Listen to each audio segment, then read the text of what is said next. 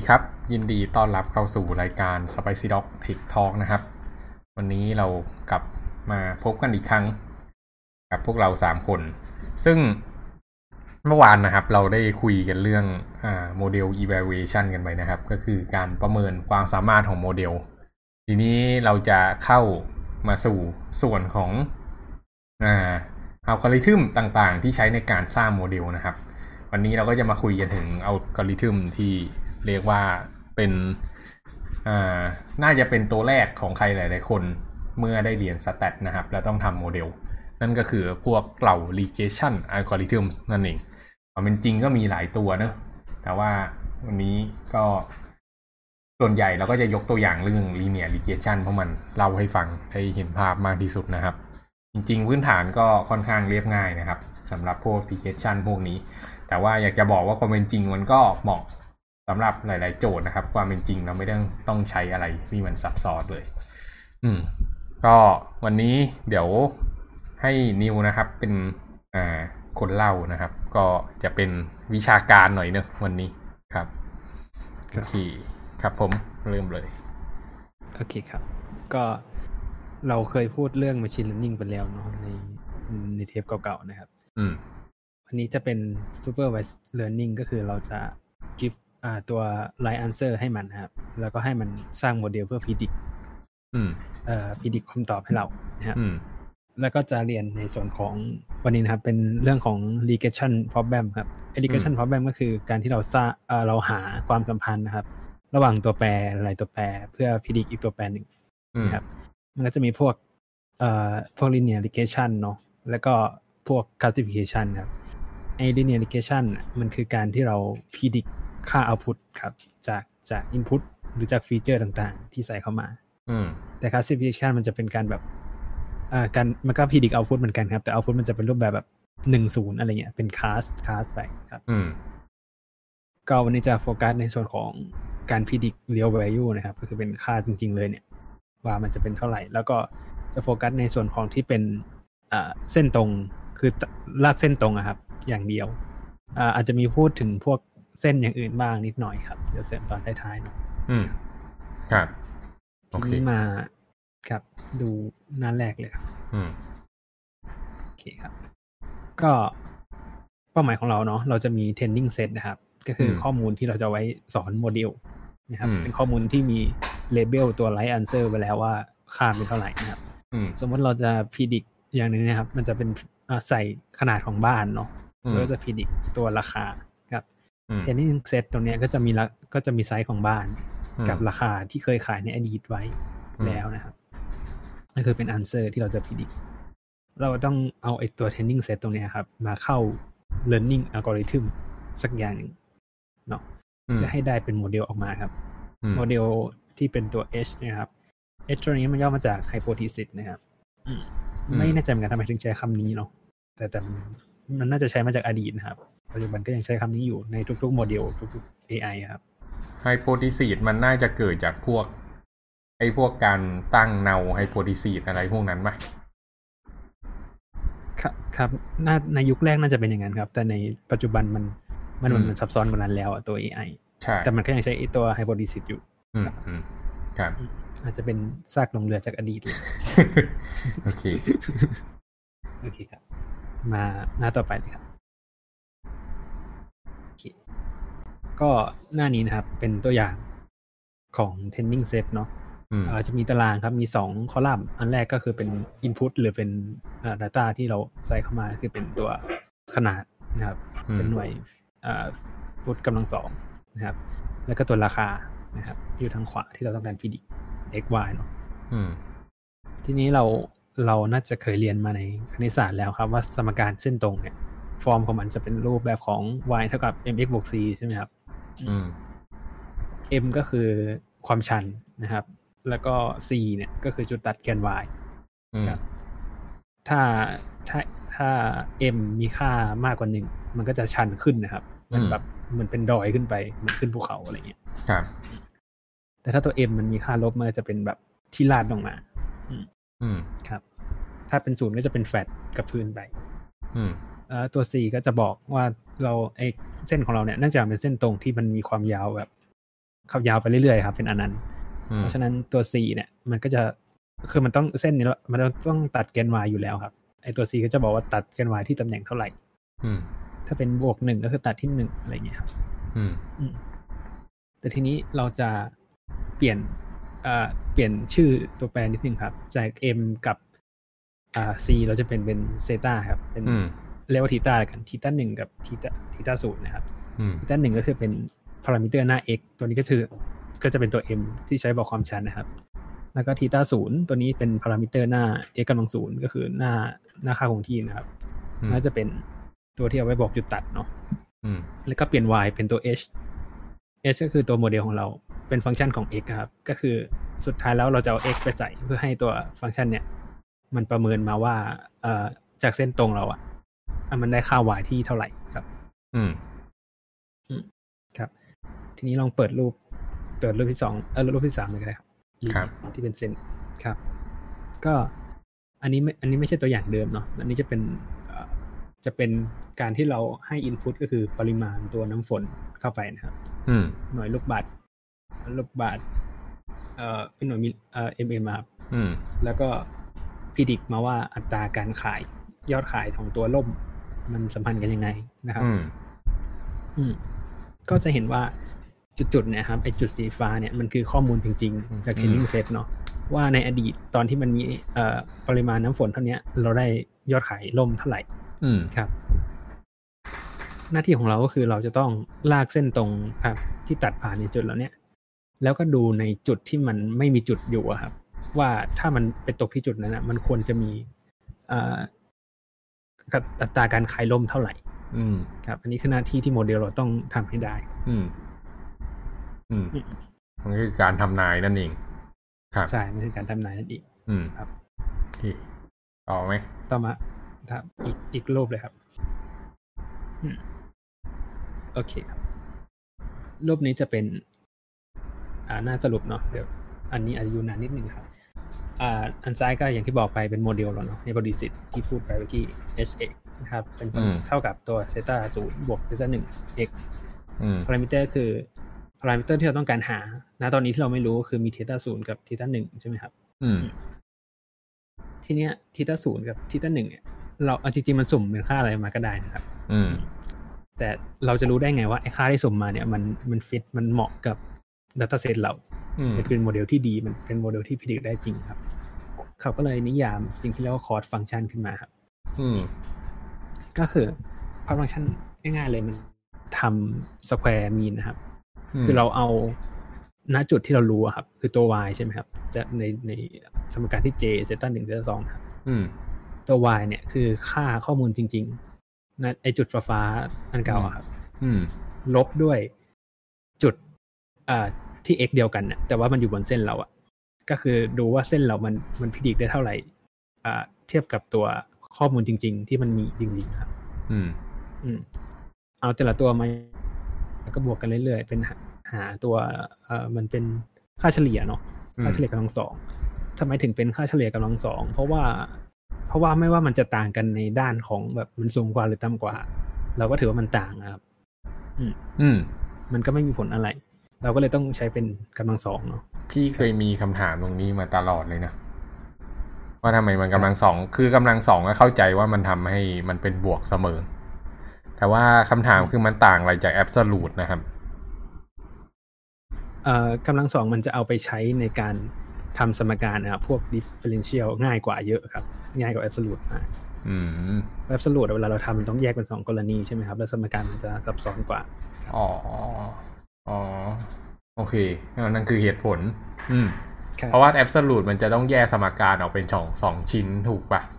อืมใช่ครับ อ๋อ โอเค good to know ครับ อืมโอเคครับก็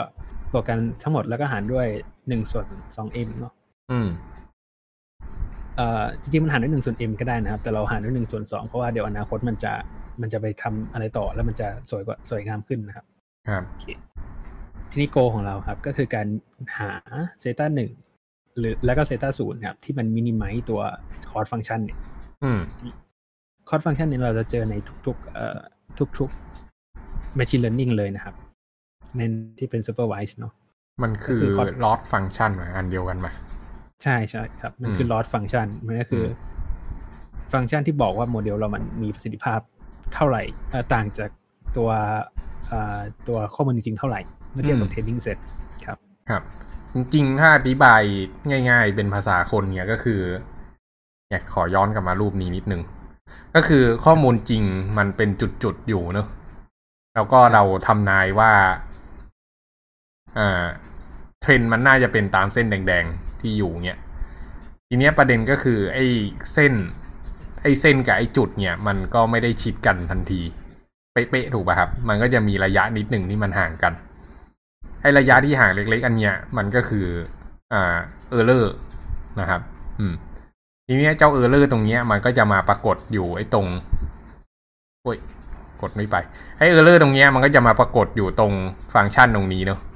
ก่อนที่มันจะถูกยกกำลังสองพอมันยกกำลังสองมันก็เลยเลือกเรียก square error ถูกปะอืม ครับ แล้วก็ summation ก็คือเอา error ทุก ๆ ตัวที่อยู่ข้างในกราฟ เนี่ย มาบวกกัน อืม ครับ ครับมัแล้วนก็ก็เลยกลายเป็น mean อืม square error อืม ครับ อืมคือดู ดูรู้สึกชนะใช่ไหมอธิบายสมการได้ นานๆที โอเค ใช่ใช่โอเคมีครับสแควร์เลยครับ อืมทีนี้เรามาดู simplify ของมันนิดนึงครับ ก็เอ้ยคือเดี๋ยวเราจะขอทำให้มันง่ายขึ้น ขอนิดหนึ่งได้ไหม ความเป็นจริงคือเราไม่ต้องใช้ mean square error ก็ได้ถูกปะความเป็นจริงคือคือ cost function นั้นเหรอครับ ใช่ cost function เราใช้อะไรก็ได้ที่มันบอกว่า มัน error เท่าไหร่ ถูกปะใช่ครับอืมได้คือแล้วคือมันต้องเป็น mean error แหละครับ แต่มันไม่ต้อง square ก็ได้คำถามคือแล้วทำไมเขาใช้เลือกใช้ตัวนี้เป็น default ทำไมไม่เลือกใช้ตัวอื่น เพราะว่ามันจริงสมการเออร์เลอร์ตัวอื่นๆก็มีเยอะแยะปะ ครับ ก็อ่ามีทางก็อย่างไปที่บอกครับก็อย่างที่บอกไปว่าจะไปใช้จะไปใช้พวกอะไรที่มันได้ค่าใช้ absolute เงี้ยก็อย่างที่บอกไปว่า ถ้าไปอธิบายในเชิงสอ่าไปทำในเชิงสมการจริงๆอะตอนเราไปทำพวก invert อะไรเงี้ยมันจะทำยากครับครับอืมอืม แล้วก็ แล้วก็ตัวตัว cost function เนี่ย อืม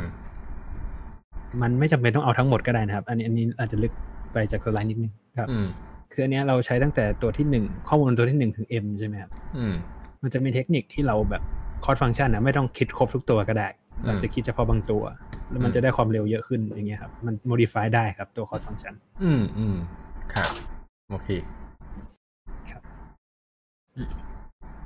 ทีนี้ครับ ถ้าเราจะ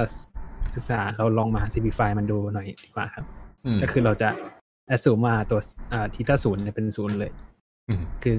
assume ว่ามันไม่มีจุดตัดกันมาอยู่ที่ศูนย์เท่านั้นครับอืมเราจะเปลี่ยนแค่ทีตาหนึ่งก็คือเปลี่ยนปรับความชันของตัวเส้นเราแค่นั้นครับอืมทีนี้เราก็เหลือแค่มินิมัยทีตาหนึ่งแล้วใช่ไหมครับอืมแล้วอ่าเราลองลองเปลี่ยนค่าทีตาครับ ไปเรื่อยๆ แล้วก็ลองพอดกราฟดูครับ จะได้กราฟเหมือนอีกรูปหนึ่งครับ เปิดอีกรูปเลย โอเคครับ ก็คือกราฟเนี้ยมันจะเป็นกราฟรูประฆังคว่ำใช่ไหมครับอืมอ่าอันนี้มันไม่มีเลเวลบอกเนอะแต่เราassume เอาแล้วกันครับอืมคือแกนนอนเนี่ยสมมติว่าเป็นค่าของ theta theta หนึ่งอืมนะครับ ที่เปลี่ยนไปเรื่อยๆครับ ส่วนแกน y เนี่ย assume มันเป็นตัว cost function ของเรา อืมถ้าเราลองเปลี่ยน theta หนึ่งไปเรื่อยๆ แล้วเราลองอา คิดค่า cost function ของทุก theta ครับ มันก็จะได้กราฟประมาณนี้ อืม กราฟอันนี้บอกอะไรครับ กราฟอันนี้บอกว่ามันจะมีจุดจุดหนึ่งนะครับ จุดที่มันเป็นท้อง จุดเนี้ยจะเป็นจุดที่ค่าทีตาหนึ่งณจุดเนี้ยจะให้ชั้นที่มินิมัยหรือน้อยที่สุดกับ งานของเราก็คือการหาจุดเนี้ยครับจุดท้องเหตมืรอนงเนี้ยจะว่าพิงอะไรออก ครับครับ ก็คือเดี๋ยว โอเค นิวเล่าต่อกันก็ได้ โอเคอืมก็คืองานของเราก็คือหาจุดทองตัวนี้ให้ได้ครับ อย่างรูปนี้ก็อาจจะอยู่ที่จุดหนึ่งร้อยเนาะได้คอร์สฟังก์ชันเป็นศูนย์เลยอะไรเงี้ยครับ สมมติอืมคือเข้าใจแล้วว่าทำไมนิวถึงบอกว่าเอาไปดิฟอืมเพราะว่ามันคือมันสามารถใช้แคลคูลัสหาจุดไอ้นี้ได้ จุดต่ำสุดสูงสุด ใช่ครับ เดี๋ยวเดี๋ยวมันจะไปดิฟในอนาคตครับเดี๋ยวนะ แต่ประเด็นก็คือ แต่ประเด็นก็คือไอ้การที่เราจะได้กราฟนี้มา การที่เราจะได้ error function หรือ cost function อันนี้มาที่เราต้องค่อยๆคิดอะคือมันต้องต้องค่อยๆเข้า for ทีละอันปะจะอ่าถ้าจะพอดกราฟนี้เลยก็อาจจะต้องทำมันมันไม่สามารถพอดกราฟนี้ออกมาได้ปะครับทำไมถึงไม่ได้ล่ะครับพอดพอดพอดได้เหรอ คือ ได้ครับก็คือเราอืม เราถ่ายตัวเทต้าหนึ่งอะเรากำหนดไปเลยว่าเป็นอะไรอย่างเงี้ย สมมอืติมเริ่มต้นแต่ศูนย์อืมก็กำหนดว่าเป็นศูนย์แล้วก็ลองลองแอพพลายหาคอร์สฟังก์ชันดูครับเมื่อทีต้าหนึ่งเป็นศูนย์ว่ามันได้คอร์สเท่าไหร่ มันก็ได้หนึ่งจุดถูกปะแล้วเราก็เปลี่ยนค่าเราก็จะได้อีกจุดหนึ่งถูกปะใช่ แต่มันไม่ได้ออกมาเป็นสมการคณิตศาสตร์ถูกปะครับ เราได้แต่จุดจุดจุดจุดที่เป็น Data ออกมา อ๋อ ใช่ใช่ครับ ก็คือในความเป็นจริงมันไม่ได้ต่อเนื่องอืม ขนาดนั้นครับ ครับอืมแต่ว่า somehow some way ถ้าเกิดเราฟิตไอ้อันนี้ได้อีกอันหนึ่งให้มันเข้าเป็นรูปพาราโบลาเราก็จะหาจุดด้านล่างได้โดยการดิฟแต่ประเด็นคือแล้วกว่าจะฟิตให้มันเข้าพาราโบลาได้ มันต้องทำยังไงเอออืม เราให้เซตตอนนี้เราให้เตต้าศูนย์มันเป็นศูนย์เนี่ยใช่ปะใช่ครับถ้าอย่างนั้น อ๋อ แต่ว่ามัน y มัน y มันไม่นิ่งใช่ไหมอืม คือถ้าเซตาศูนย์เป็นศูนย์เนี่ยก็หมายความว่ากราฟมันเป็นเส้นตรง ขนานกับแกน x เนอะอืม ไม่ไอกราฟที่พอร์ตเนี่ยมันคือกราฟ cost function ถูกปะใช่ใช่อันนี้คือกราฟ cost function เข้าใจ ถ้าเราถ้าเราแทนด้วย ก็ถ้าสมมุติว่ากลับไปดูรูปก่อนหน้า เราก็ถ้าเราแทน theta ศูนย์ด้วยศูนย์ใช่ปะครับไอตัวคอร์สฟังก์ชันอะเตต้า s เตต้า x กับ x ห้อยด้วย i ด้านบนอะมันก็จะกลายเป็นเตต้าหนึ่ง x ถูกไหม ใช่ ใช่ครับ แต่ว่าค่า y มันไม่เท่ากันไง ถูกปะค่า y ใช่มันขึ้นเราอจะยู่กับข้อมูล ครับ มันจะติดค่า y อืม อืม อืม อืม แล้วทำไงอะเออเราทำไงเนาะเออเราได้กราฟดีมาอะทีเนี้ยสิ่งที่สิ่งที่ทำก็คือเราค่อยๆพอดมาเรื่อยๆถูกป่ะครับ ทีนี้ถ้าเกิดเราเห็นค่ามันค่อยๆ ลดลงมาเรื่อยๆก็คือเราก็ไต่ไต่ไต่ไต่ลงมาถูกปะจนกระทั่งรู้สึกว่าค่ามันเริ่มเพิ่ม เราก็พยายามหาจุดข้างล่างประมาณนี้มาครับ อันนี้เดาล้วน ใช่ครับ อันนั้น เพราะมันจะมีกระบวนการประมาณนั้นแหละครับ เราจะเรียกว่าเป็น gradient descent เนอะอ๋อโอเคปฏิดปะต่อเลยเนี่ย อืมโอเคไม่ถ้าเราอยากได้ ถ้าเราอยากได้จุดต่ำสุดใช่ไหมครับอ๋อแต่อันนี้มันบังเอิญจุดต่ำสุดมันเป็น y เป็นศูนย์พอดี แต่ว่าบางทีมันอาจจะไม่เป็นศูนย์ใช่ปะอ่า จริงๆไม่ดี มันก็ต้องมากกว่ามันศูนย์อีกจริง ๆ มันจะต้องเป็นอย่างนี้ตลอด อืมอ่าใช่อะ มันมันไม่เป็นอย่างนี้หรอกครับ แต่ว่าจุดต่ำสุดยังไงดิฟมันก็เท่ากับศูนย์นะครับอืมมันเป็นถ้าอย่างนั้นนะเราก็กำหนดกำหนดให้คอร์สฟังก์ชันฝั่งซ้ายเป็นศูนย์ไปเลยไม่ได้หรอคอร์สฟังก์ชันฝั่งซ้ายเป็นศูนย์เพราะว่า เพราะว่าไอ้เส้นเส้น เส้นแกนแกน y อะมันคือค่าด้านด้านซ้ายถูกไหมครับอ่าครับ ประเด็นคือในในความอืมเป็นจริงอะมันไม่มีเส้นที่มันจะตัดผ่านทุกจุดได้ครับ ทุกใช่จุดใช่ไม่มีทางอยู่บนเส้นนั้นอยู่แล้ว เพราะฉะนั้นถ้ากำหนดคอร์สเป็นศูนย์เนี่ย มันอาจจะมันอาจจะไม่ได้เส้นที่มันออ t ติมอลสุดก็ได้ครับอืม คือคืองี้ไม่คือกราฟอันเนี้ย จริง ๆ มันไม่ได้ออกมาเป็นกราฟนี้ไงจริง ๆ มันเป็นจุดจุดจุดจุดจุดจุดจุดขึ้นมาตามที่เราแทนค่าเข้าไปแต่ละอันถูกป่ะครับอืมครับ อืม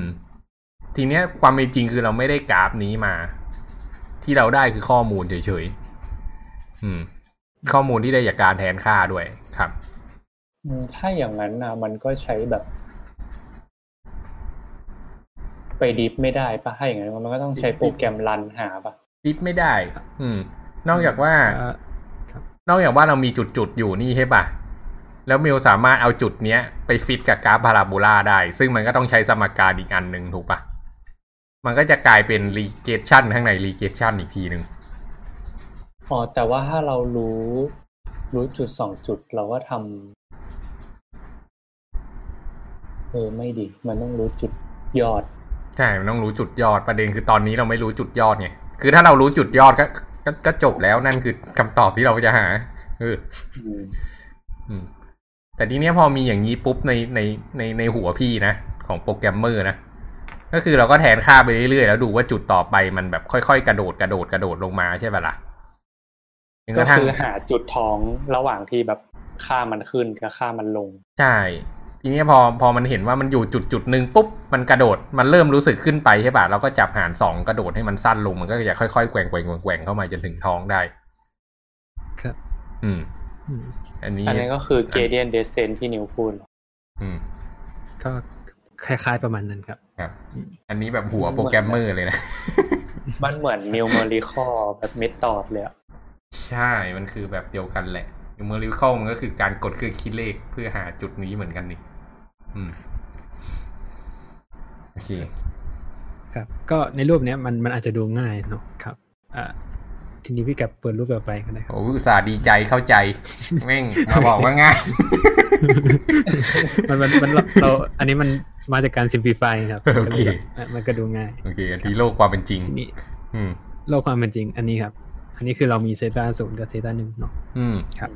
มันก็จะได้กราฟเป็นอย่างนี้ เป็นกราฟอืมสามมิตินะครับอืมอืมจุดที่เราต้องการหาคือไอ้จุดตรงกลางเหมือนกันนะครับ ที่มันอืมต่ำสุดที่มันเป็นสีออกม่วงม่วงๆฟ้าๆครับ อืมครับอืมครับเอ่ออันนี้คือแค่สองพารามิเตอร์เนาะเดี๋ยวอนาคตมันจะมีแบบ multi-feature อีก แต่เป็น linear regression นะครับ แต่มันเป็น multi-feature ก็จะเป็นอืมกราฟแบบสี่มิติห้ามิติอะไรมันก็พอดไม่ได้ครับ ครับ ให้คอมมันทำไป อืมครับ ทีนี้ เอาเปิดรูปต่อไปเลยก็ได้ครับ แต่อันนี้มันก็ยังไต่ได้นะ ถ้าเป็นสามมิติอย่างเงี้ย อืม ใช่ใช่นี่ครับ อันนี้ยังแตะได้อยู่โอเค ก็รูปนี้นะครับ มันเป็นการเขาเรียกว่าอะไร simplify ตัวสามมิติข้างบนนะครับ ลงมาอืมเป็นมันเป็นการพลอตที่เรียกว่า contour plot ครับ อืมเอ่อ contour plot เนี่ยเนื่องจากมันเป็นสองมิติเนาะมันก็เลยจะมันก็เลยจะนิยมมากกว่าเวลาเราแปลเอกสาร ก็จะเจอแบบนี้มากกว่าที่เป็นสามมิติไปเลยนะครับ อืม คอนโทรพจน์อ่านยังไงนะครับ ก็คือในในในจุดบนเส้นสีเดียวกันนะครับอืมอืมมันจะให้ค่า cost function ที่เท่ากันอืมแล้วยิ่งมันเข้าใกล้สีน้ำเงินมากเท่าไหร่ cost function จะยิ่ง minimize ลงเท่านั้นเออ minimize ขึ้นเท่านั้นนะครับอืมอืมอย่างจุดสีแดงอะไรเงี้ยครับ ที่เป็นเส้นสีแดงอะมันก็จะได้ มันก็จะได้ cost function ที่น้อยนะครับ เท่ากันหมด ไม่ว่าจะมันจะไปอยู่ขวาบนหรือไปอยู่ซ้ายล่างครับ มันจะได้ cost function ที่น้อยเหมือนกัน อืม อืม แล้วก็ไล่ไปเรื่อยๆ อันนี้คือให้เห็นภาพไปเฉยนะครับครับ ทีนี้เรามาดูการหาดีกว่าครับ ว่าถ้ามันเป็นเทต้าเนี่ยเราจะหายังไง ในในการทำงานของคอมพิวเตอร์นะครับอืมเปิดรูปถัดไปเลยก็ได้ครับอืมโอเคครับ ก็ วิธีการที่เราจะใช้นะครับ แล้วอันนี้เราจะใช้การวนลูปเอ่อคล้ายๆของพี่แกปพูดนะครับ ก็คือเป็นการทำ gradient descent ครับอืม gradient descent ก็คือ เราจะวนลูปไปเรื่อยๆครับ แล้วเราก็จะหาค่าเทต้าตั้งต้นมาสักหนึ่งค่าอย่างเงี้ยครับ อืมอืมก็คือเราก็วางไปนะครับ เราก็ทำการเหมือนประมาณว่า ดูความความชันณจุดนั้นนะครับ ว่าความชันมันเป็นยังไง ความชันนะครับ เวลาเราหาณจุดไหนครับ ความชันมันจะชี้ขึ้น เอ้มขออภัยครับ ค่า differential เราจะหา differential นะครับอืมค่า differential มันจะชี้ขึ้นเสมออืมขึ้นจากจุด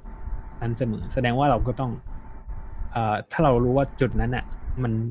ดิฟดิฟมันชี้ขึ้น เราก็เดินในทิศทางตรงข้ามกับการดิฟตรงนั้นนะครับ อืม อืม แล้วก็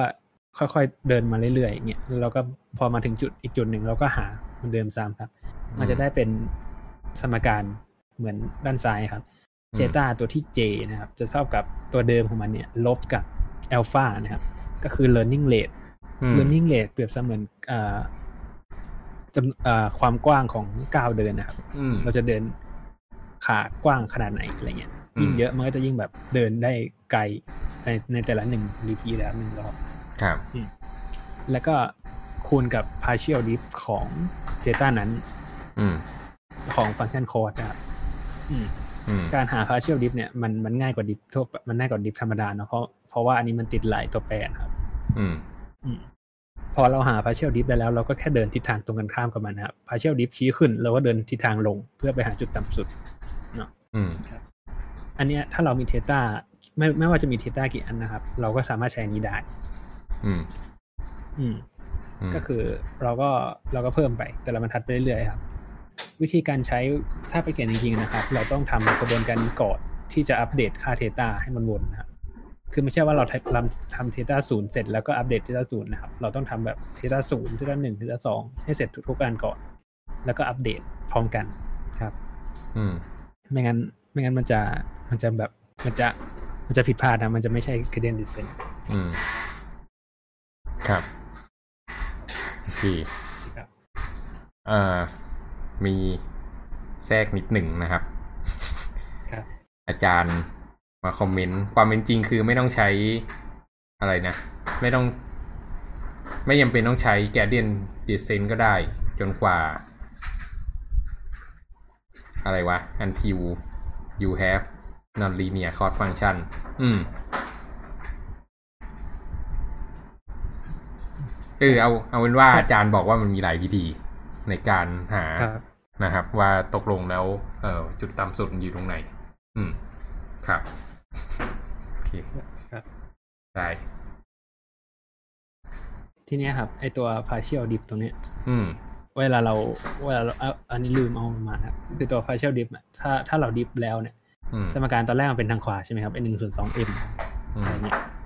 คอร์ดฟังก์ชันที่เราบอกกันตอนต้นนะครับอืมตอนที่มันดิฟมาเสร็จแล้วไอ้หนึ่งส่วนสองมันจะหายไปครับ มันจะเป็นแค่หนึ่งส่วน m อืม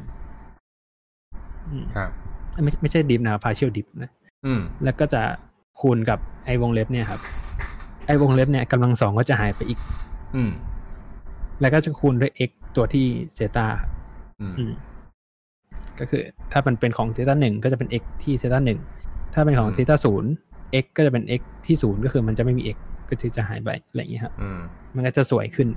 อันนี้เป็นสาเหตุว่าทำไมเราต้อง เอ่อทำไมเราต้องมีหนึ่งส่วนสองมันจะได้มาตัดกับกำลังสองข้างบน ตอนที่มันทำ partial dip ครับอืมอืมอืม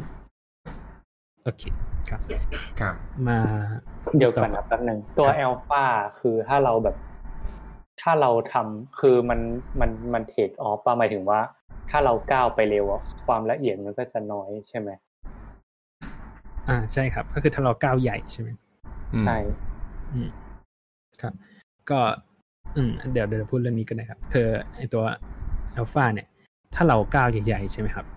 มันมีเอ่อมันมันจะมันก็จะไปได้เร็วเนาะแต่มันมีโอกาส มันมีโอกาสที่ เอ่อมันจะเขาเรียกว่าอะไร มันจะมันจะ converge ออกอะครับ คือมันก้าวข้ามไปจุดต่ำสุดอะแล้วมันก็ก้าวข้ามไปเรื่อยๆจนสุดท้ายแล้วมันมันแทนที่มันจะลงไปจุดต่ำสุดมัน converge ออกข้างนอกอะครับ อืม ก็มีโอกาสเหมือนกันครับ แล้วถ้าเราเอาตัวอัลฟา นะครับอัลฟาน้อยๆเลยเนี่ย กว่ามันจะไปถึงนะครับ มันก็จะกินเวลาเยอะอืมเนาะอืมอันนี้ครับอ่าอันนี้หลายคนจะคิดว่าเป็นอย่างที่ผมพูดเมื่อกี้แต่จริงๆมันไม่ใช่นะครับอืมคือการทำ partial dip อะครับอืมยิ่งยิ่งค่ามันเข้าใกล้จุดต่ำสุดเท่าไหร่เนี่ย partial dip มันจะค่าน้อยลงครับอืมมันจะทำให้การ มันจะทำตัวการเดินเนี่ย มันสเต็ปช้าลงโดยอัตโนมัติอยู่แล้วครับ อืม อืม เพราะฉะนั้นอัลฟาเนี่ยกำหนดเป็นค่าคงที่ไปได้เลยครับ อืมอืมงั้นถ้าเราทำแบบครับเราก็ใส่ค่าแบบให้มันใหญ่ประมาณนึง มันจะได้ก้าวไปถึงจุดนั้นเร็วๆได้ไหมถูกอ่ปะาถ้าใช่ก็ได้ครับ แต่ว่าถ้าใหญ่มาคือมันก็ต้องมีค่าที่พอดีอะนะครับ ถ้าใหญ่เกินไปมันก็ มันก็ไม่ดีเหมือนกันครับคือมันขึ้นอยู่ว่ามันสตาร์ตตรงไหนด้วยอะนะ มันอืมเหมือน มันเหมือนกับการเอาลูกบอลไปใส่ในถ้วยไหมลูกแก้วอะไรเงี้ยด้วยไปใส่ในถ้วย คือถ้าเราเริ่มตรงปลายอะ ถ้าเราเริ่มตรงขอบถ้วยอะ การที่มันจะแบบ การที่มันจะกิ้งไปจนถึงจุด จุดจุดต่ำสุดอะมันก็ใช้เวลานานกว่า แต่ว่าถ้าถ้าเราเริ่มใกล้ๆจุดต่ำสุดอะอืมมันก็จะถึงจุดต่ำสุดเร็วขึ้นถูกไหมอ๋อ อันนี้คือการ การเปลี่ยนเอ่อการเริ่มตัวตัวเทต้าใช่ไหมครับ ไม่ใช่ตัวอัลฟาตัว L ใช่ไหมหมายถึงตัว a อลฟาเอ่อตัวอัลฟามันจะไม่ใช่เชิงนั้นนะครับ มันจะเป็นการมันจะเป็นสเต็ปเก้าอะ แต่ถ้าถ้าพี่เมียวพูดว่าเราเราควรจะเอาลูกแก้วไปตูดถ้วย มันจะเป็นการเปลี่ยนตัวทิต้าแทนครับอ๋ออืมอืมก็คือเราเริ่มต้นที่จุดที่มันใกล้จุดต่ำสุดอย่างเงี้ยมันก็จะไปไว แต่เราก็ไม่รู้จุดต่ำสุดใช่ไหมใช่ครับ อืมทีนี้ลองเปิดรูปต่อไปเลยครับอืมอืมรูปเนี้ย จะเห็นว่าอันนี้ใช้ทิต้าสองตัวเหมือนกันนะครับ อืม คือในเคสความเป็นจริงอะครับ จุดต่ำสุดเนี่ยมันจะไม่ได้มีแค่จุดเดียวอืมอืมมันจะมี อาจจะมีหลายจุดครับ ในเคสในเกรเดนเอเซนไม่ได้รับประกันว่าเราจะได้ตัว global global minimum ครับอืมอืมมันมันจะเป็น local minimum ซะมากกว่า อืมก็คือการวางสองการทำสองทีสองทีเนี่ย วางจุดที่ต่างกันสองจุดเนี่ย มันอาจจะได้ค่าที่ต่ำสุดนะไม่เหมือนกัน อืมครับครับอืมอ่าทีนี้ อ่ามาดูเรื่องอันนี้ไม่ไม่ไม่ได้มีในสไลด์นะครับอืมจะเป็นเรื่องของ อ่าเหมือนเรานี่มีเราหลายหน้าตัวสุแปดรท้ายเนอะแล้วปะหรือครับมีอีกแต่แต่เดี๋ยวหน้าสุดท้ายเดี๋ยวเดี๋ยวค่อยเปิดก็ได้อ๋อโอเคครับโอเคก็ถ้าสมมุติเรามี multi-feature ทำยังไงนะครับอืม multi-feature ก็ก็อย่างที่บอกครับ ก็เหมือนเดิม เราก็เพิ่มหนึ่งก็เพิ่มเป็น theta หนึ่ง x หนึ่งอะไรอย่างเงี้ยครับ มี x สองก็เป็น theta สอง x สองไปเรื่อยอืมๆถ้าเรายังต้องการให้มันเป็น linear อยู่นะ ก็จะเพิ่มอย่างเงี้ยไปเรื่อยๆครับ ตัวตัว gradient descent ก็ใช้อันเดิมได้ก็คือแค่เพิ่มมาอีกสองบรรทัดแค่นั้นเองอืมครับอ่าอ่าทีนี้อ่ามันจะมีเขาเรียกว่าอะไรนะมันจะมีวิธีการนะครับ ที่เราสมมติสมมตินะครับสมมติว่าเรามี feature สองตัวก็คือมีสองตัวแปรเนาะที่เราจะใช้เป็น x หนึ่ง x สองนะครับ อืม ปกติในตัวแปรสองตัวเนี่ย โดเมนของมันนะครับ ความกว้างของมันมันจะไม่เท่ากัน อืม อย่างอย่างสมมติว่าเราเอาบ้านอะเอาอันเดิมนะครับ คือประเมินราคาบ้านใช่ไหมอืม เรามีไซส์อันหนึ่งแหละอะไซส์สมมติ range อยู่สักแบบสักแบบศูนย์ถึงสองพันอะไรเงี้ยอืมสองพันตารางเมตรอืมอืม แล้วเรามีอีกตัวแปรหนึ่ง อาจจะเป็นอะไรล่ะจำนวนห้องอืม ครับจำนวนห้องเนี่ย มันจะมันจะยังไงมันก็ไม่ถึงศูนย์ถึงสองพันนะครับนึกออกไหมฮะอืม อืม มันจะเล็กกว่านั้นอ่าพอพอพออันใดอันหนึ่งมันเล็กกว่าเนี่ย เวลาเรา contour plot ออกมาครับอืมมันจะไม่ได้เป็นลักษณะของวงกลม มันจะเป็นลักษณะแบบ เหมือนแบบแบบมากอะครับนึกออกไหมฮะมันจะเป็นเส้นเลยด้วยซ้ำอะไรอย่างเงี้ยอืม อืม แล้วสมมติว่าไอตัวตัวจุดต่ำสุดเนี่ยมันอยู่ตรงกลาง แล้วเริ่มที่ล่างสุดเนี่ยอืมกว่ามันจะเดินขึ้นไปถึงนะครับ มันเดินตามเส้นตรงอะอืมอืม มันจะนานมากครับ อืม เพราะฉะนั้นคอนทัวร์ที่ดีเนี่ยควรจะมีลักษณะเอ่อเกือบเป็นวงกลม อืม อืมวิธีการที่เราจะแปลงตรงเนี้ยครับ เราจะใช้วิธีการที่เราเรียกว่าการเป็นเอ่อทำ feature scaling คือสเกลมันลงมาให้มันเท่ากันอืมก็อาจจะมีมีสองแบบหลักๆนะครับ ที่เคยใช้ก็คืออัน แรกเราจะหารด้วยค่าที่มากที่สุดของมันครับ อืม อืม อันนี้ก็จะเป็นการการันตีว่าค่าที่ได้ออกมาเนี่ยมันจะอยู่ในช่วงประมาณลบหนึ่งถึงหนึ่งอืมทุกฟีเจอร์จะมีช่วงค่าเท่านี้หมดครับ ครับมันก็จะเป็นการสเกลลงมาแหละเป็นการอีกวิธี normal ไลอืมใช่ครับทำให้ทำให้เวลาทำการเดียนเนี่ยมันมันไวขึ้น อืมครับอ่าอีกวิธีหนึ่งก็คือเราทำเป็น mean normalization ครับ ก็คือเรา ลบด้วยค่า mean มันก่อน แล้วก็หารด้วยเอ่อตัวที่มากที่สุดอืมมันก็จะเปลี่ยนเลนส์ไปอยู่ในช่วงลบ0.5ถึง0.5แทนอืมครับ อันนี้ก็คือการทำ normalize เนาะอืมเอ่อเอ่อตัวเอาขอพูดตัวอัลฟานิดนึงแล้วกันครับ การเลือกอัลฟาเนาะอืมครับเอ่อการเลือกอัลฟาเนี่ย มันมันมีพฤติกรรมของมันอยู่นะครับแล้วนี้ลองวันนี้ไม่ได้เอามานะครับ ก็คือสมมติเราเลือกอัลฟาที่มันเล็กเกินไปเนี่ย อืม เวลาเวลาเราพอร์ตกราฟครับ สมมติเราพอร์ตตัว number ของการหมุนเอ่อการวนรอบใช่ไหมครับอืมกับตัว cost function เนี่ย อุดมคติของเราอะครับ มันควรที่จะแบบว่าถ้า num- ไอตัว iterative number อะการวนรอบมันวนไปมากขึ้นเรื่อยๆเนี่ย cost function มันควรจะลดลงตามการวนรอบถูกไหมครับเพราะเราเดินไปสู่จุดต่ำสุดเนาะอืมอืม ทีนี้ถ้าเราใช้มากเกินไปเนี่ย มันก็จะกลายเป็นกราฟพาราโบลาครับ แทนที่ว่ามันจะเดินไปสู่จุดต่ำสุดให้เราเนี่ย มันก็จะเดินแบบ เดินต่ำสุดแล้วก็เดินขึ้นไปอีกอะไรเงี้ยครับอืมอืมอย่างที่บอกไป อืมแล้วถ้าเราใช้เป็นค่าที่มันเล็กมากๆครับ มันจะเกิดปรากฏการณ์ประมาณว่ามันเดินไปรูปคลื่นนะครับ อืม คือมันลงไปจุดต่ำสุดแล้วมันก็ขึ้นมาสูงสุด แล้วก็ลงไปต่ำสุดแล้วขึ้นมาสูงสุดใหม่ เป็นเหมือนอืมคลื่นทะเลอืมอืม เพราะฉะนั้นถ้าเราลองพอดเวลาเราทำ gradient descent อะ เราจะต้องเราควรพอดกราฟไปด้วยครับ ระหว่างทำเป็น real-time กราฟอะไรเงี้ยอืม อืม ดูว่าพฤติกรรมของ gradient descent ฟังก์ชันของเราเนี่ยมันถูกไหม ถ้ามันถูกมันก็ควรจะเป็นฟังก์ชันเหมือนเป็นเอ่อเป็นเหมือนเป็น expo ที่ลงอะครับ อืมมันเรียกว่าอะไรนะครับ log หรือเปล่าใช่ไหมซิกโปที่ลง ใช่เอ็กโปที่มันกลับด้านกันอะเป็น inverse ของเอ็กโป น่าจะ log ครับล็อกการิทึมเดี๋ยวนะ เดี๋ยวไม่ใช่ดิ log log มันก็ขึ้นนะครับอืมเอาอืม log มันก็ขึ้นแต่โตช้าลงเรื่อยๆ มันคือ inverse expo แหละครับอืมนั่นแหละครับมันคือ inverse expo คือ มันจะไล่จากบนลงมาเรื่อยๆ แล้วก็เข้าใกล้ค่าอืมต่ำสุดอะไรอย่างเงี้ยอืมอันนี้ก็เป็นเทคนิคการการมอนิเตอร์ตัว gradient เนาะอืมครับแล้วก็ครับอัลฟาส่วนใหญ่ที่เขาจะเลือกกันนะครับ ก็จะเลือกเลือกแบบ เราจะเลือกเป็น 0.01อ่า0.001ครับ แล้วก็ไล่มาเป็น0.01แล้วก็ไล่มา0.1แล้วก็เป็นหนึ่งอะไรอย่างเงี้ยครับอืมดูว่าค่าไหนที่มันเหมาะสมครับครับ ก็ส่วนใหญ่เราจะดูจากตัวเรียลไทม์กราฟเนี่ยนะครับ ว่ามันลงเร็วไปหรือช้าไปไหมหรือมันมีพฤติกรรมแปลกๆไหมอะไรเงี้ยเราก็ปรับเพิ่มลดค่าตรงนี้ได้ครับอืมครับโอเคโอเคครับอ่าอ่าทีนี้เอ่อ มาดูตัวอีกตัวหนึ่งเลยกันนะครับ นานสุดท้ายนะ อืม อืม ก็อย่าก็ตั้งแต่ตอนต้นนะครับ ที่มันมีกราฟที่เป็นเหมือนพาราโบลาเนาะอืมเราก็จะเราก็จะมีเซนส์แล้วล่ะครับ ว่าถ้าเราต้องการหาจุดต่ำสุดเนี่ย วิธีที่ง่ายกว่านี้ ง่ายในเชิงของมนุษย์นะครับ ง่ายกว่านี้ก็คือ เราก็จับมันดิฟแล้วก็จับเท่ากับศูนย์เลยดิฟแบบดิฟจริงๆอะครับ ไม่ใช่พายเชียลดิฟนะอืมครับอืม จับเท่ากับศูนย์เพื่อที่เราจะหาจุดที่ความชันของมันเป็นศูนย์จุดที่ความชันเป็นศูนย์ก็คือเป็นจุดทองครับอืมในในในกราฟประเภทนี้มันจะเป็นจุดทองแล้วมันไม่มีจุดโยกนะอืมอ่ามันก็ไม่เชิงว่าไม่มี มันมันส่วนใหญ่มันจะไม่มีนะครับอืมครับ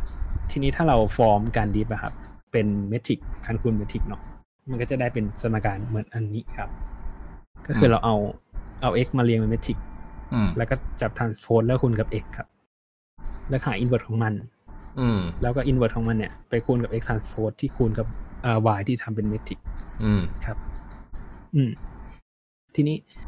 หลายคนอะก็อาจจะสงสัยว่า แล้วเราทำไมไม่ใช้อันนี้ไปเลย อืมทำไมต้องไปทำ Gradient Descent อ่าครับอ่าอันเนี้ยลืมบอกชื่อนี้มันเรียกว่า normal equation นะครับ อืม normal สาเหตุที่ equation ใช่ครับ normal equation คือตกลงมันเอาไว้ทำอะไรนะ คือเอา เอาเอาไว้หาทีตาครับ แบบแทนค่าทีเดียวแล้วจบเลย ได้อืมทีตาที่มินิมัลสุดได้เลยครับ ครับ อืม อืม ก็ข้อดีข้อเสียของสองอันนี้นะครับ ก็คือตัว normal เนี่ยแน่นอนว่ามันไม่ต้องเลือก alpha เนาะอืมเราไม่จำเป็นต้องเลือก แล้วก็ไม่ต้องวนลูปด้วยครับ อืม แต่ว่าจะสังเกตเห็นว่ามันมี เอ่อกระบวนการหนึ่งที่ต้องทำคือการหา invert ของเมทริก อืม ครับ อืม ซึ่งไอ้มันการเป็นหาเรื่องใหญ่มาก ใช่ครับอืมการหา invert ของ matrix เนี่ย มันถ้าถ้าเป็น matrix เล็กๆเนาะมันก็ยังอืมพอหาได้นะครับ อืม แต่ถ้า matrix มันขนาดใหญ่เนี่ย แบบใหญ่สักละละสักหมื่นเนี่ยหมื่นหมื่น n เนี่ยอืมหมื่นหมื่นฟีเจอร์เนี่ยซึ่งธรรมดามากนะครับในหมื่นฟีเจอร์เนี่ยอืมบางทีเราทำงานเป็นแสนเป็นล้านฟีเจอร์ก็มีครับ อืมหมื่นฟีเจอร์เนี่ยมันจะใช้เวลานานมาก ๆครับอืมและก็ นอกจากใช้เวลานานแล้วยังมีความเสี่ยงที่มันจะหาไม่ได้อีกครับ อืม อืม หาไม่ได้ หาไม่ได้จะเกิดเอ่อสองกรณีหลัก ๆ นะครับอืมกรณีแรกคือเราเกิดเกิด เอ่อเรามีฟีเจอร์สองอันนะครับ ที่มันมี linear อืมลิเขาเรียกว่าอะไรความสัมพันธ์เชิงเส้นกันอืมอย่างเช่นเรามีฟีเจอร์ไซส์สองอันอย่างเงี้ยอืมไซส์สองอันแต่อันหนึ่งหน่วยเป็น เซนติ อันหนึ่งหน่วยเป็นเมตรอะเป็นฟีเจอร์ที่ซ้ำกันนะครับ อืม อืม อย่างเงี้ยเราจะหา invert ไม่ได้มันจะหาอืม invert ออกมาไม่ได้ครับ อย่างที่สองก็คือเรามีเรามีจำนวนข้อมูลน้อย แต่ฟีเจอร์เยอะ สมมติข้อมูลมีแค่สิบตัวแต่ฟีเจอร์มีเป็นพันอย่างนี้อืมอันนี้จะหา invert matrix ไม่ได้ครับ อืม อืม อืม ครับ ก็เราเราก็ต้องไปใช้ตัว Canon Descent เพื่อเพื่อที่จะหา ถ้าถ้าข้อมูลมันมีขนาดใหญ่เนาะมันมีฟีเจอร์เยอะอะไรอย่างเงี้ยครับครับอืมครับอ่ามีเรื่องอะไรอีกไหมขอคิดกันนะอ๋อมันจะมีเรื่องของการ การเขาเรียกว่าอะไรการอ่า ligation แบบอื่นที่มันไม่ใช่ลักษณะของเส้นตรงนะครับ แต่จะพูดคร่าวๆนะครับ ก็คือ ก็จากสมการเดิมอะครับ จากตัว ไอ h theta เนี่ย เราก็เพิ่มเพิ่มพจน์ที่เป็นพวก x กำลังสองครับอืม เป็นเซตาหนึ่ง x บวกเซตาสอง x กำลังสองอะไรเงี้ย เพิ่มเข้าไปครับอืมแต่ว่าเวลาทำจริงๆเนี่ยส่วนใหญ่มันจะมีการแบบ minimize ฟีเจอร์ครับ คือเราจะเอาสองฟีเจอร์มารวมกัน สมมติมีฟีเจอร์ของความยาวกับฟีเจอร์ของความกว้างอะไรเงี้ย เราก็มาอืมรวมกันเป็นฟีเจอร์ของไซส์เอามาคูณกันอะไรเงี้ย เพื่อเพื่อที่ให้ตรงเนี้ยมันหาง่ายขึ้นนะครับ เป็นเป็น x เดียวอืมแต่ว่า x เดียวในเนี้ยมันจะมันจะตีเส้นในรูปแบบอื่นได้ที่ไม่ใช่ linear อืม อืม แล้วก็ก็เหมือนเดิมครับ ก็ต้องต้องไปทำพวก gradient descent เหมือนเดิม ต้องไปหา partial diff คือเราถ้าเราหา partial dip ได้ก็ใช้ gradient descent อันเดิมได้ครับ แค่เปลี่ยนตัวสมการ partial dip ข้างหลังอืม ครับ ก็อันนี้ก็ทั้งหมดของ linear regression ครับ อืม ครับ โอเค อ่า ครับ ครับ เออ รอบนี้ รอบนี้ เออ เดี๋ยวนะ เอาใหม่ รอบนี้มี พี่ใหญ่ฟังอยู่นะครับรู้จักพี่ใหญ่ไหมอาจารย์ใหญ่ ครับอ๋ออ่าครับโอเคก็อาจารย์ใหญ่มีมาเสนอนะครับ อืม เออโอเคครับอาจารย์ใหญ่บอกผิดหลายจุดเออครับอาจารย์ขอบคุณครับอาจารย์อ่าโอเคอาจารย์บอกว่าเออใช้ OLS เนอะรู้จัก OLS ไหมครับ OLS Ordinary อะไรนะ เดี๋ยวนะ ordinary least square เออ Ordinary d Square ครับ อืม นิวรู้จักตัวนี้ไหมเอ่ยอืมไม่ไม่รู้จักเลยอืมโอเคครับ ก็บอกว่าให้ take derivative ของ cost function แล้วก็ set derivative ให้เป็นศูนย์แล้วก็โซฟสมการเลยจริง ๆ ก็คือวิธีเดียวกันกับที่เราพูดกันถึงอันหลังนี่ถูกปะอันเดียวกันเปล่าวะครับอันเอนี้อครับมันก็คือ normal อืม normal equation ครับ อืม อืม แล้วก็มีอีกอันหนึ่งที่พี่ใหญ่บอกมาก็คือความเป็นจริงแล้วไอ้พวกสเต็ปของ Alpha Learning Learning Rate อะนะมันสามารถทำให้ Adaptive ได้ อืม พี่ใหญ่บอกว่าใช้ ADAM algorithm ไม่รู้จักเหมือนกันว่ะ อืม ครับ นี่อาจจะ advanced ครับ โอเค ก็นั่นแหละครับ อ่า ใครสนใจเพิ่มเติมก็ไปอ่านคอมเมนต์ ด็อกเตอร์กันเองก็แล้วกันครับ อ่า ได้ ก็ไปงานกันต่อ โอเค ก็สรุปโดยคร่าวก็คืออ่าเรียน อันนี้ก็คือเรา solve ยัง solve linear regression กันอยู่เนอะอืม ก็สรุปโดยคร่าวก็คือ เราพยายามจะลากเส้นเส้นหนึ่ง อืม แล้วก็หาให้เจอว่าตกลงแล้วความชันมันควรจะเป็นเท่าไหร่กันแน่ ถูกป่ะครับ อืม ซึ่งไอ้วิธีการหาว่าตกลงความชันเป็นเท่าไหร่กันแน่เนี่ยมันก็มีเนี่ยแหละ เป็นโจทย์ที่สำคัญเลย ว่าตกลงความชันเป็นเท่าไหร่ ซึ่งก็มีหลาย ๆ วิธี ก็นิวก็แนะนำเราโฟกัสอันนี้ก็คือเป็น gradient descent ถูกไหมครับ อืม แล้วก็อ่าเออ แล้วก็มีวิธีการพยายามโซฟสมการเนอะโซฟเป็นแมทริกอันนั้นก็หาได้เหมือนกัน อืม แล้วก็ทีเนี้ยพอเราได้ความชันที่เหมาะสมปุ๊บก็เอาความชันนี้ไปใช้ มันก็จะได้กราฟออกมาที่เอาไปฟิตนะครับ อืม ซึ่งความเป็นจริง regression กับ algorithm ก็ไม่ได้มีตัวเดียวถูกป่ะครับ ใช่ครับ อันนี้ที่เราพูดถึงเป็นแค่ linear ตัวเบสิกสุด ความเป็นจริงคือมีอะไรนะ quad อะไรเขาเรียกอะไร quadratic ใช่ป่ะ quadratic นี่กี่มิติแล้ววะไอสองมิติเขาเรียกอะไร quadratic อ๋ออ๋อถูกแหละก็มี quadratic แล้วก็มี cubic อะไรพวกนี้ขึ้นไปเรื่อยๆ แล้วก็เพิ่มดีกรีมิติขึ้นไปได้เรื่อยๆนะครับ อืม ก็ทีเนี้ยมันก็จะลงอีหรอบเดิมเนอะว่าเอ่อมันก็ขึ้นอยู่อะว่าประเภทข้อมูลของเราเนี้ยสุดท้ายแล้ว พอเอามาพอตเป็น scatter plot ที่มันเป็นจุดๆๆๆเนี้ยเนี่ย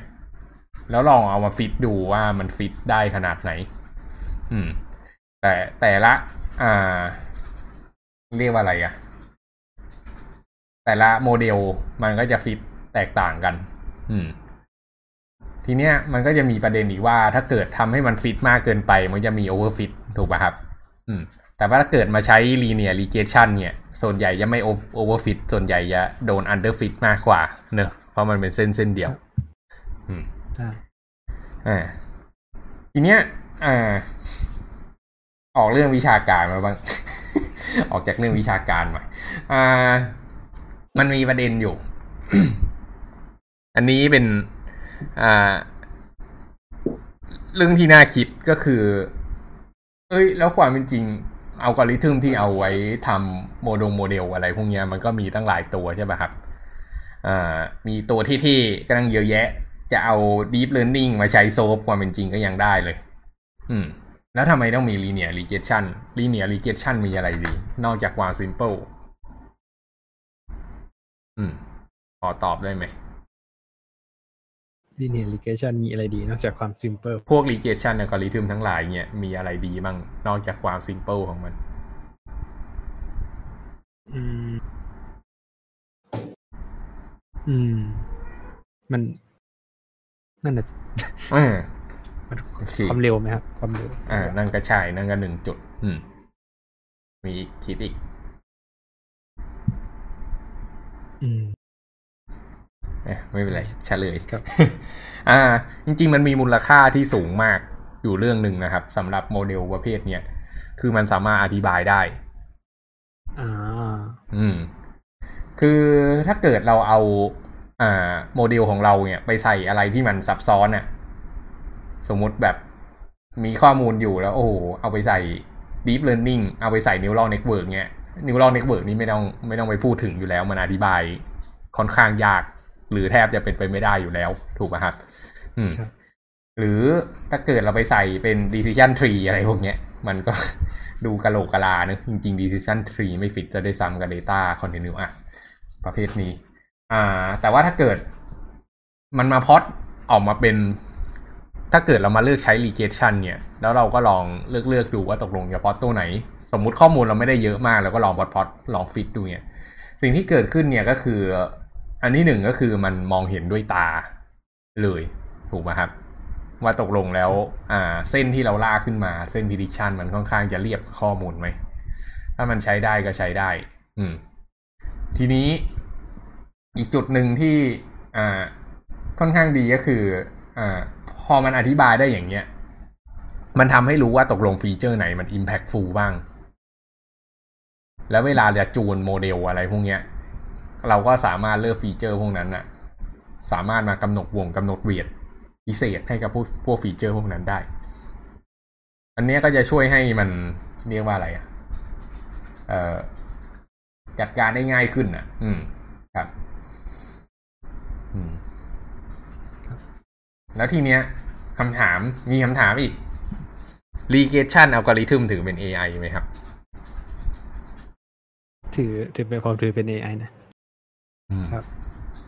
เพราะอืมเพราะว่ามันมันเหมือนการแบบสร้างฟังก์ชันจากข้อมูลอะมันเหมือนการให้โปรแกรมมันเรียนรู้ได้จากข้อมูลอะเออ เพราะฉะโปนั้รนแกรมไหนอันนี้ก็นับเป็น machine learning ชนิดหนึ่งได้ถูกไหมใช่ใช่เออ อันนี้เป็นเรื่องตลก ออกออกนอกออกนอกเรื่องสาระเลยอืม ก็คือเคยไปแข่งช่วงช่วงพิชบริษัทตอนต้นๆเคยไปแข่งเว้ยแล้วก็อ่า แล้วเราก็บริษัทเราทำโมเดล credit scoring ถูกไหมครับ อืม ก็โดนกรรมการถามว่า เออ ใช้ AI เห็นบอกว่าใช้ AI ไหนใช้ AI ตรงไหน เออ ใช้อะไรทำโมเดล เราเขาก็บอกว่า regression เอ้ยเราก็บอกว่า regression ไปเพราะเราก็ใช้ regression จริงๆ เพราะมันอธิบายได้เนอะอืมครับ แล้วมันก็จริงๆมันก็ทำออกมา มันก็ใช้ได้ด้วยแหละ regression เนี่ยกับ data ที่เรามีอะตอนนั้นนะครับพี่ปาล์มทำแล้วเขาก็ก็เลยโดนถามว่าแล้วตกลง re- ไอ้ regression นี่มัน regression นี่เป็น AI ด้วยเหรอเอออืมก็ครับตอนนั้นก็สตันอยู่ว่า regression เป็น AI ด้วยเหรอเออ ก็ไม่เคยคิดคำถามนี้ เออ ก็เลยกลับมารีเสิร์ชว่าเออจริง ๆ อันเนี้ยคือ machine learning แล้วนะ อืม ถึงแม้มันจะเขียนออกมาเป็นสมการคณิตศาสตร์ที่แบบดูจะอ่านได้ ยังอยู่ในสภาวะแวดล้อมที่ยังอ่านได้นะ แต่ว่ามันจริงคือมันเป็น machine learning แล้ว ซึ่ง machine learning เป็น subset ของ AI เพราะฉะนั้นจะบอกว่า regression algorithm เป็น AI แล้วนะครับ อืม ถ้าใคร อ่าเรียนสแตทแล้วมาถึง regression algorithm ก็ยินดีด้วยได้เข้าสู่โลก machine learning แล้วอืมครับ อืม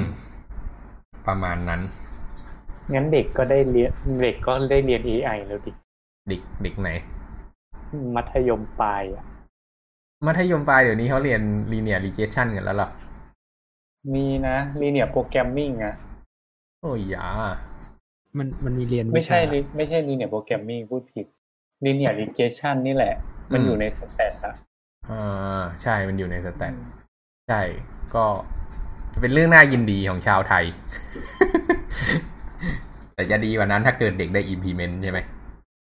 อืม แต่ว่ามันแบบมันเป็น regression แบบแบบง่ายๆอะ อืมครับอืม มันก็ใช้ไอเนี่ยแหละ มันก็มันใช้แบบ มันใช้เขาเรียกว่า mean square อะไร error เหมือนกันอืมก็จะไม่เห็นอืมไม่แน่ใจเออประมาณนั้นนะมันจะได้สมการออกมาแล้วแบบทำนู่นนี่นั่น มันก็เลยจะได้สมการทำนายออกมา เป็นแบบอืมมีค่าความชันและจุดตัดแกน y เหมือนกันอืมอืม อืมถ้าถ้าจะไม่ผิดตอนนั้นคือใช้กระดาษกราฟด้วยครับแบบตีเส้นที่เราคิดมาแล้วก็หาเลินๆเลยอืม อืม ครับ อืม โอเค เอาละก็เดี๋ยวเราจะมาลุยเอัลกริทึมกันหลาย ๆ ตัวเนอะหลังจากนี้แต่ทีนี้เดี๋ยวรอดูก่อนว่า แต่ก็คงเป็นโซนอัลกอริทึมมาตอนเนี้ยครับ มีให้เล่าอีกหลายตัวได้ทีนี้วันนี้มีใครอยากจะ เพิ่มเติมอะไรเกี่ยวกับหัวข้อนี้ไหมครับ มีคำถามอะไรไหม อาจารย์ใหญ่นะครับ บอกว่าเราไม่ต้องฟิก learning rate ก็ได้ตัวอัลฟาครับอืมเราไปใช้พวก adaptive moment หรือไม่อืมก็เป็น Nesterov Adam อันนี้ไม่รู้อ่านถูกหรือเปล่านะครับอืมครับก็น่าจะเป็นการหาอัลฟาแบบออโต้หรือเปล่า แล้วก็แบบเปลี่ยนไปเรื่อยๆอะไรอย่างเงี้ยอืมครับก็ไปรีเสิร์ชกันเพิ่มเติมครับ คอร์สนี้เป็นคอร์ส introduction ที่เรามาคุยกันขำๆสำหรับความถูกต้องอะไรก็ ขออภัยด้วยนะครับ อืม ก็นั่นแหละ อืมผมก็ยังมือใหม่นะครับไม่ไม่ได้เคยแบบด้านนี้โดยตรงขนาดนั้นอะไรอย่างเงี้ยอาจจะผิดพลาดบ้าง รู้เยอะกว่าพี่แล้วอย่าเอาไปเรียนเลยโอเครู้เยอะกว่าพี่แล้ว พี่นิวปล่อยเฟกนิวอะใช่ใช่เฟกนิวอืมไม่เป็นไรแล้เราวมันเราเราเรียกอะไรเรา disclaimer ตอนจบแล้วว่า